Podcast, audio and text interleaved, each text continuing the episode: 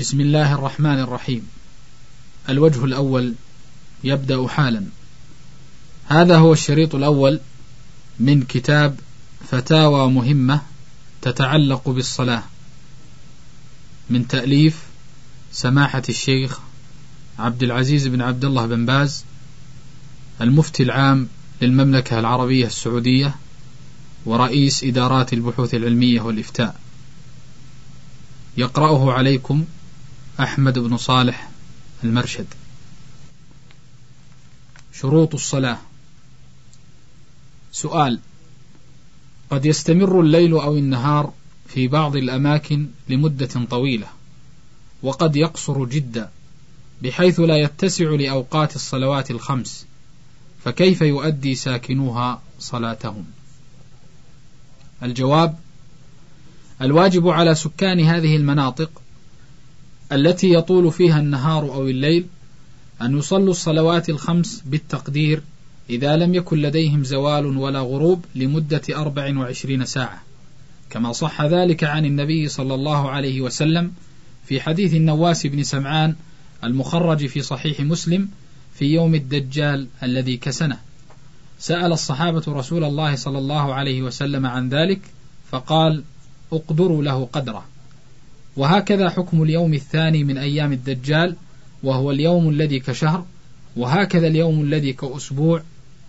أما المكان الذي يقصر فيه الليل ويطول فيه النهار أو العكس في أربع وعشرين ساعة فحكمه واضح يصلون فيه كسائر الأيام ولو قصر الليل جدا أو النهار لعموم الأدلة والله ولي التوفيق. سؤال يصلي بعض الناس صلاة الفريضة وليس على عاتقيه شيء يسترهما وخصوصا أيام الحج أثناء الإحرام فما حكم ذلك؟ الجواب إن كان عاجزا فلا شيء عليه لقوله سبحانه وتعالى فاتقوا الله ما استطعتم. ولقول النبي صلى الله عليه وسلم لجابر بن عبد الله رضي الله عنهما إن كان الثوب واسعا فالتحف به. وإن كان ضيقا فاتزر به متفق على صحته. أما مع القدرة على ستر العاتقين أو أحدهما فالواجب عليه سترهما أو أحدهما في أصح قولي العلماء. فإن ترك ذلك لم تصح صلاته لقول النبي صلى الله عليه وسلم لا يصلي أحدكم في الثوب الواحد ليس على عاتقه منه شيء. متفق على صحته. والله ولي التوفيق. سؤال. يتأخر البعض في صلاة الفجر حتى الإسفار معللين ذلك بأنه ورد فيه حديث وهو أسفروا بالفجر فإنه أعظم للأجر. هل هذا الحديث صحيح؟ وما الجمع بينه وبين حديث الصلاة على وقتها؟ الجواب. الحديث المذكور صحيح. خرجه الإمام أحمد وأهل السنن بإسناد صحيح عن رافع بن خديج رضي الله عنه وهو لا يخالف الأحاديث الصحيحة الدالة على أن النبي صلى الله عليه وسلم كان يصلي الصبح بغلس ولا يخالف أيضا حديث الصلاة على وقتها. وإنما معناه عند جمهور أهل العلم تأخير صلاة الفجر إلى أن يتضح الفجر ثم تؤدى قبل زوال الغلس كما كان النبي صلى الله عليه وسلم يؤديها إلا في مزدلفة فإن الأفضل التبكير بها من حين طلوع الفجر لفعل النبي صلى الله عليه وسلم ذلك في حجة الوداع. وبذلك تجتمع الأحاديث الثابتة عن النبي صلى الله عليه وسلم في وقت أداء صلاة الفجر وهذا كله على سبيل الأفضلية. ويجوز تأخيرها إلى آخر الوقت قبل طلوع الشمس لقول النبي صلى الله عليه وسلم وقت الفجر من طلوع الفجر ما لم تطلع الشمس. رواه الإمام مسلم في صحيحه عن عبد الله بن عمرو بن العاص رضي الله عنهما. سؤال نشاهد بعض الناس يقصر ثوبه ويطيل سراويله فماذا ترون وفقكم الله في ذلك؟ الجواب السنة أن تكون الملابس كلها ما بين نصف الساق إلى الكعبين ولا يجوز نزولها عن الكعبين لقول النبي صلى الله عليه وسلم ما أسفل من الكعبين من الإزار فهو في النار رواه البخاري في الصحيح. ولا فرق بين السراويل والإزار والقميص والبشت وهو المسمى بلغة العرب العباءة.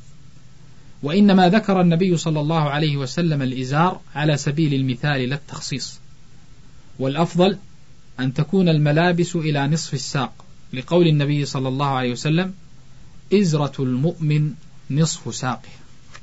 سؤال ما الحكم إذا تبين أن الصلاة تمت إلى غير القبلة بعد الاجتهاد؟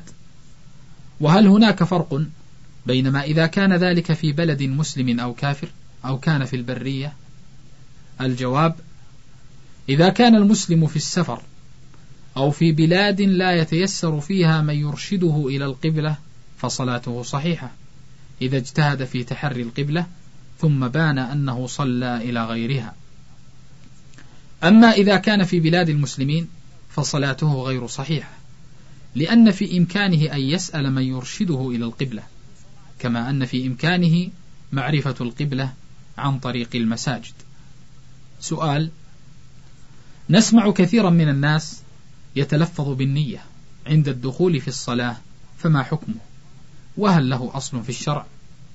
الجواب لا أصل للتلفظ بالنية في الشرع المطهر ولم يحفظ عن النبي صلى الله عليه وسلم ولا عن أصحابه رضي الله عنهم التلفظ بالنية عند الدخول في الصلاة.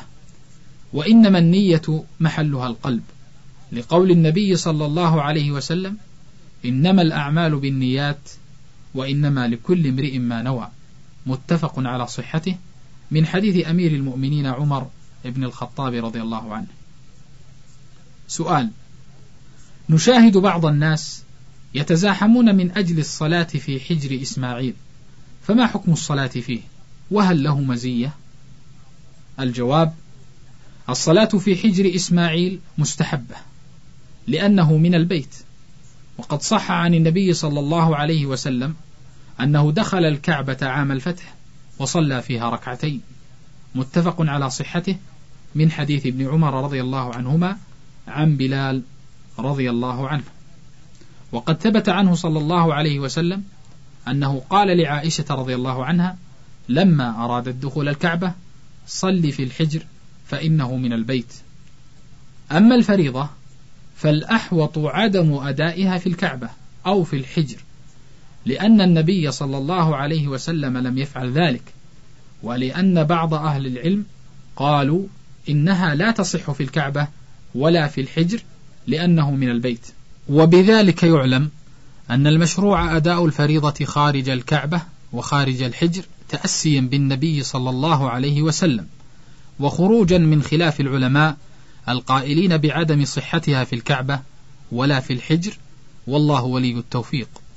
سؤال بعض النساء لا يفرقن بين الحيض والاستحاضة إذ قد يستمر معها الدم فتتوقف عن الصلاة طوال استمرار الدم فما الحكم في ذلك؟ الجواب الحيض دم كتبه الله على بنات آدم كل شهر غالبا. كما جاء بذلك الحديث الصحيح عن رسول الله صلى الله عليه وسلم. وللمرأة المستحاضة في ذلك ثلاثة أحوال. إحداها أن تكون مبتدئة فعليها أن تجلس ما تراه من الدم كل شهر فلا تصلي ولا تصوم ولا يحل لزوجها جماعها حتى تطهر إذا كانت المدة خمسة عشر يوما أو أقل عند جمهور العلماء. فإن استمر معها الدم أكثر من خمسة عشر يوما فهي مستحاضة وعليها أن تعتبر نفسها حائضا ستة أيام أو سبعة أيام بالتحري والتأسي بما يحصل لأشباهها من قريباتها إذا كان ليس لها تمييز بين دم الحيض وغيره. فإن كان لديها تمييز امتنعت عن الصلاة والصوم وعن جماع الزوج لها مدة الدم المتميز بسواد أو نتن رائحة ثم تغتسل وتصلي بشرط ألا يزيد ذلك عن خمسة عشر يوما. وهذه هي الحالة الثانية من أحوال المستحاضة. الحالة الثالثة أن يكون لها عادة معلومة فإنها تجلس عادتها ثم تغتسل وتتوضأ لكل صلاة إذا دخل الوقت ما دام الدم معها وتحل لزوجها إلى أن يجيء وقت العادة من الشهر الآخر. وهذا هو ملخص ما جاءت به الأحاديث عن النبي صلى الله عليه وسلم بشأن المستحاضة. وقد ذكرها صاحب البلوغ الحافظ ابن حجر وصاحب المنتقى المجد بن تيمية رحمة الله عليهما جميعا. سؤال إذا كان على شخص فائتة كالظهر مثلا فذكرها وقد أقيمت صلاة العصر فهل يدخل مع الجماعة بنية العصر أو بنية الظهر أو يصلي الظهر وحده أولا ثم يصلي العصر. وما معنى قول الفقهاء فإن خشي فوات الحاضرة سقط الترتيب؟ وهل خشية فوات الجماعة يسقط الترتيب؟ الجواب المشروع لمن ذكر في السؤال أن يصلي مع الجماعة الحاضرة صلاة الظهر بالنية ثم يصلي العصر بعد ذلك لوجوب الترتيب ولا يسقط الترتيب خشية فوات الجماعة. وأما قول الفقهاء رحمهم الله فإن خشي خروج وقت الحاضرة سقط الترتيب فمعناه أنه يلزم من عليه صلاة فائتة أن يبدأ بها قبل الحاضرة. فإن ضاق وقت الحاضرة بدأ بالحاضرة. مثال ذلك أن تكون عليه صلاة العشاء فلم يذكرها إلا قرب طلوع الشمس ولم يصلي الفجر ذلك اليوم. فإنه يبدأ بصلاة الفجر قبل خروج وقتها لأن الوقت قد تعين لها ثم يصلي الفائتة. سؤال يتساهل كثير من النساء في الصلاة فتبدو ذراعاها أو شيء منهما وكذلك قدمها وربما بعض ساقها. فهل صلاتها صحيحة حينئذ؟ الجواب الواجب على المرأة الحرة المكلفة ستر جميع بدنها في الصلاة ما عدا الوجه والكفين لأنها عورة كلها فإن صلت وقد بدا شيء من عورتها كالساق والقدم والرأس أو بعضه لم تصح صلاتها لقول النبي صلى الله عليه وسلم لا يقبل الله صلاة حائض إلا بخمار رواه أحمد وأهل السنن إلا النسائي بإسناد صحيح والمراد بالحائض البالغة. ولقوله صلى الله عليه وسلم المرأة عورة. ولما روى أبو داود رحمه الله عن أم سلمة رضي الله عنها عن النبي صلى الله عليه وسلم أنها سألت النبي صلى الله عليه وسلم عن المرأة تصلي في درع وخمار بغير إزار. فقال إذا كان الدرع سابغا يغطي ظهور قدميها. قال الحافظ ابن حجر رحمه الله في الولوغ وصحح الأئمة وقفه على أم سلمة رضي الله عنها. فإن كان عندها أجنبي وجب عليها أيضا ستر وجهها وكفيها.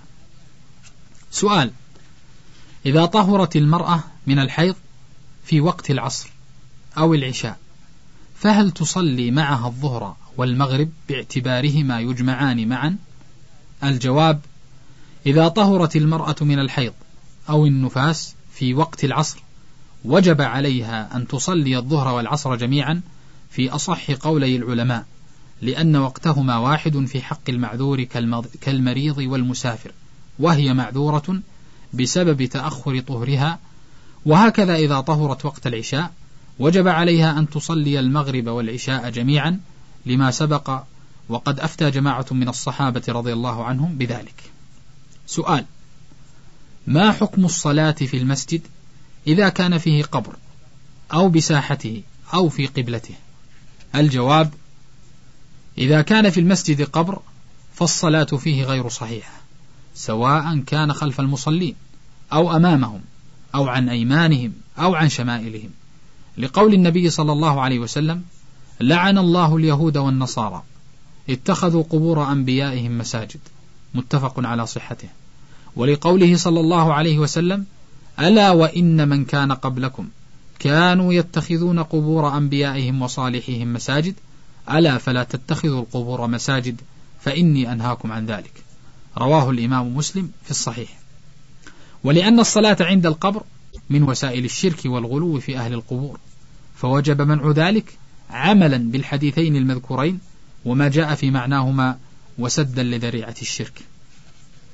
سؤال كثير من العمال يؤخرون صلاة الظهر والعصر إلى الليل معللين ذلك بأنهم منشغلون بأعمالهم أو أن ثيابهم نجسة أو غير نظيفة فبماذا توجهونهم؟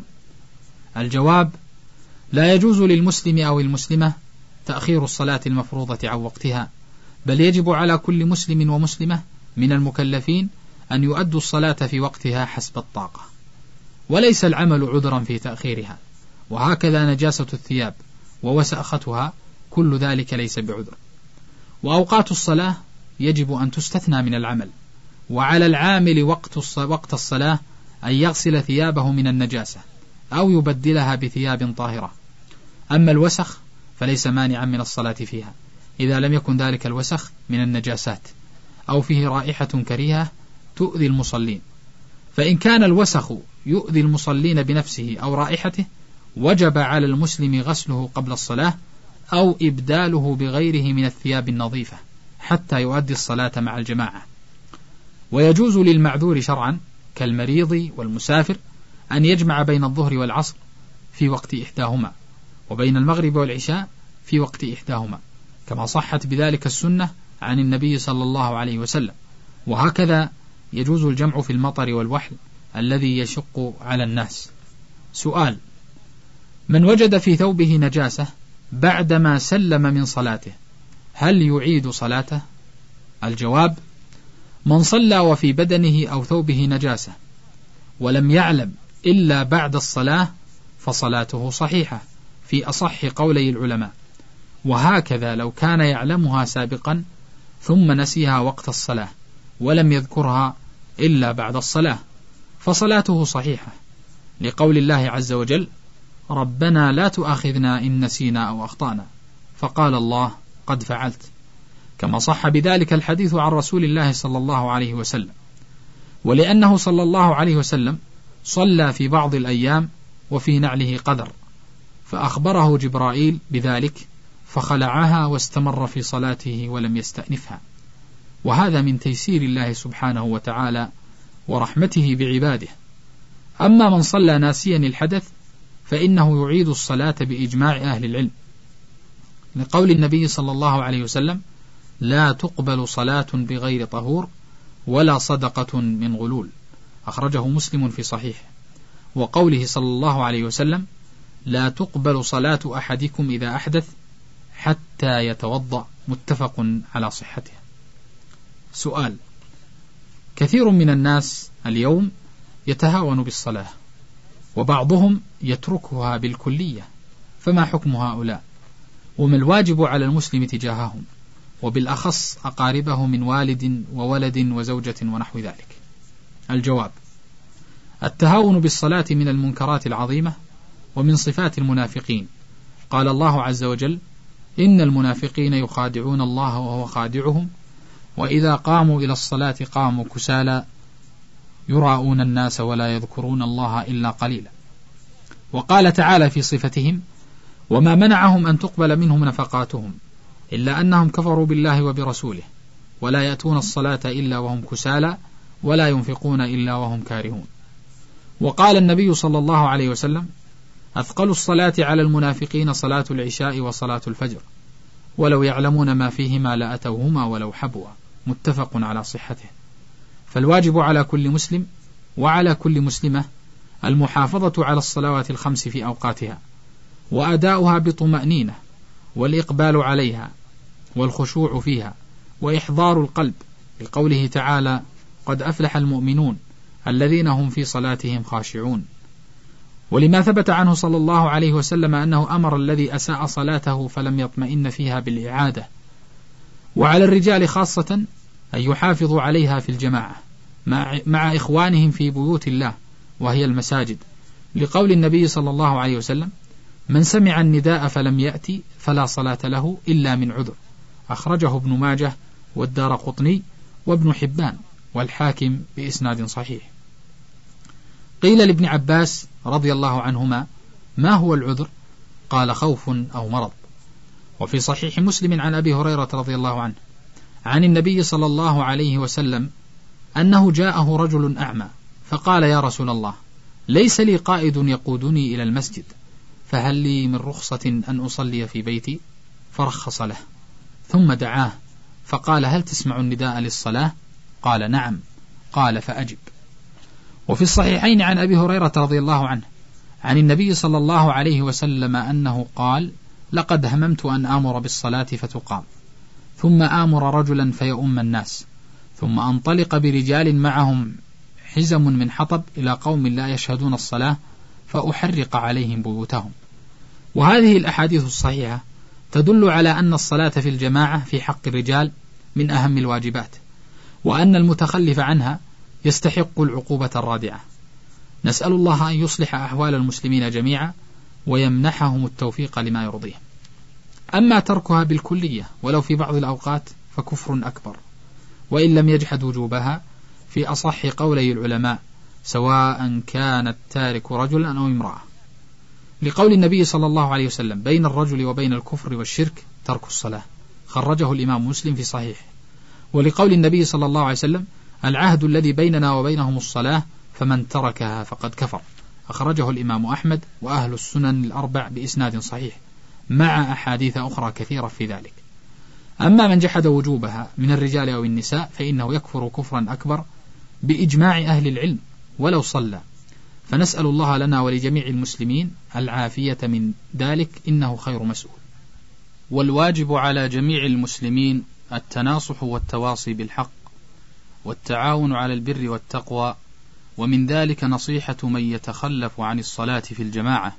أو يتهاون بها فيتركها بعض الأحيان وتحذيره من غضب الله وعقابه.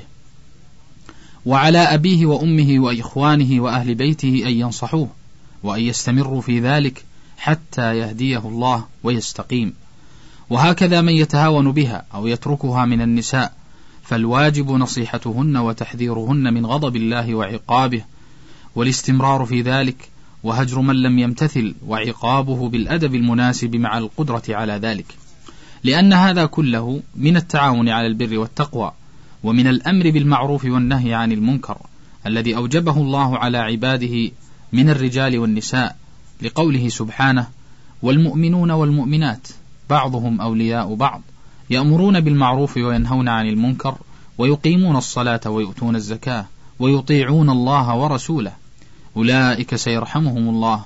إن الله عزيز حكيم. ولقول النبي صلى الله عليه وسلم مروا أولادكم بالصلاة لسبع واضربوهم عليها لعشر وفرقوا بينهم في المضاجع. وإذا كان البنون والبنات يؤمرون بالصلاة لسبع ويضربون عليها لعشر فالبالغ من باب أولى في وجوب أمره بالصلاة وضربه عليها إذا تخلف عنها مع النصيحة المتواصلة. والتواصي بالحق والصبر عليه لقول الله عز وجل والعصر إن الإنسان لفي خسر إلا الذين آمنوا وعملوا الصالحات وتواصوا بالحق وتواصوا بالصبر.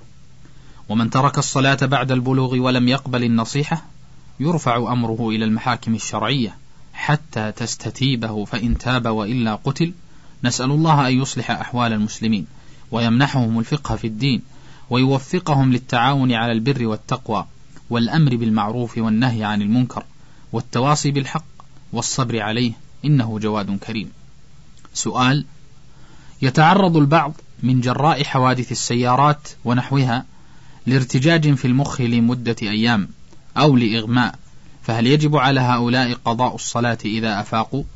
الجواب إن كانت المدة قليلة مثل ثلاثة أيام أو أقل وجب القضاء لأن الإغماء في المدة المذكورة يشبه النوم فلم يمنع القضاء. وقد روي عن جماعة من الصحابة رضي الله عنهم أنهم أصيبوا ببعض الإغماء لمدة أقل من ثلاثة أيام فقضوا. أما إن كانت المدة أكثر من ذلك فلا قضاء. لقول النبي صلى الله عليه وسلم رفع القلم عن ثلاثة عن النائم حتى يستيقظ والصغير حتى يبلغ والمجنون حتى يفيق. والمغمى عليه في المدة المذكورة يشبه المجنون بجامع زوال العقل. والله ولي التوفيق. سؤال كثير من المرضى يتهاون بالصلاة ويقول إذا شفيت قضيت الصلاة. وبعضهم يقول كيف أصلي وأنا لا أستطيع الطهارة ولا التنزه من النجاسة؟ فبما توجهون هؤلاء؟ الجواب المرض لا يمنع من أداء الصلاة بحجة العجز عن الطهارة ما دام العقل موجودا بل يجب على المريض أن يصلي حسب طاقته وأن يتطهر بالماء إذا قدر على ذلك فإن لم يستطع استعمال الماء تيمم وصلى وعليه أن يغسل النجاسة من بدنه وثيابه وقت الصلاة أو يبدل الثياب النجسة بثياب طاهرة وقت الصلاة. فإن عجز عن غسل النجاسة وعن إبدال الثياب النجسة بثياب طاهرة سقط عنه ذلك وصلى حسب حاله. لقول الله عز وجل فاتقوا الله ما استطعتم. وقول النبي صلى الله عليه وسلم إذا أمرتكم بأمر فأتوا منه ما استطعتم. متفق على صحته.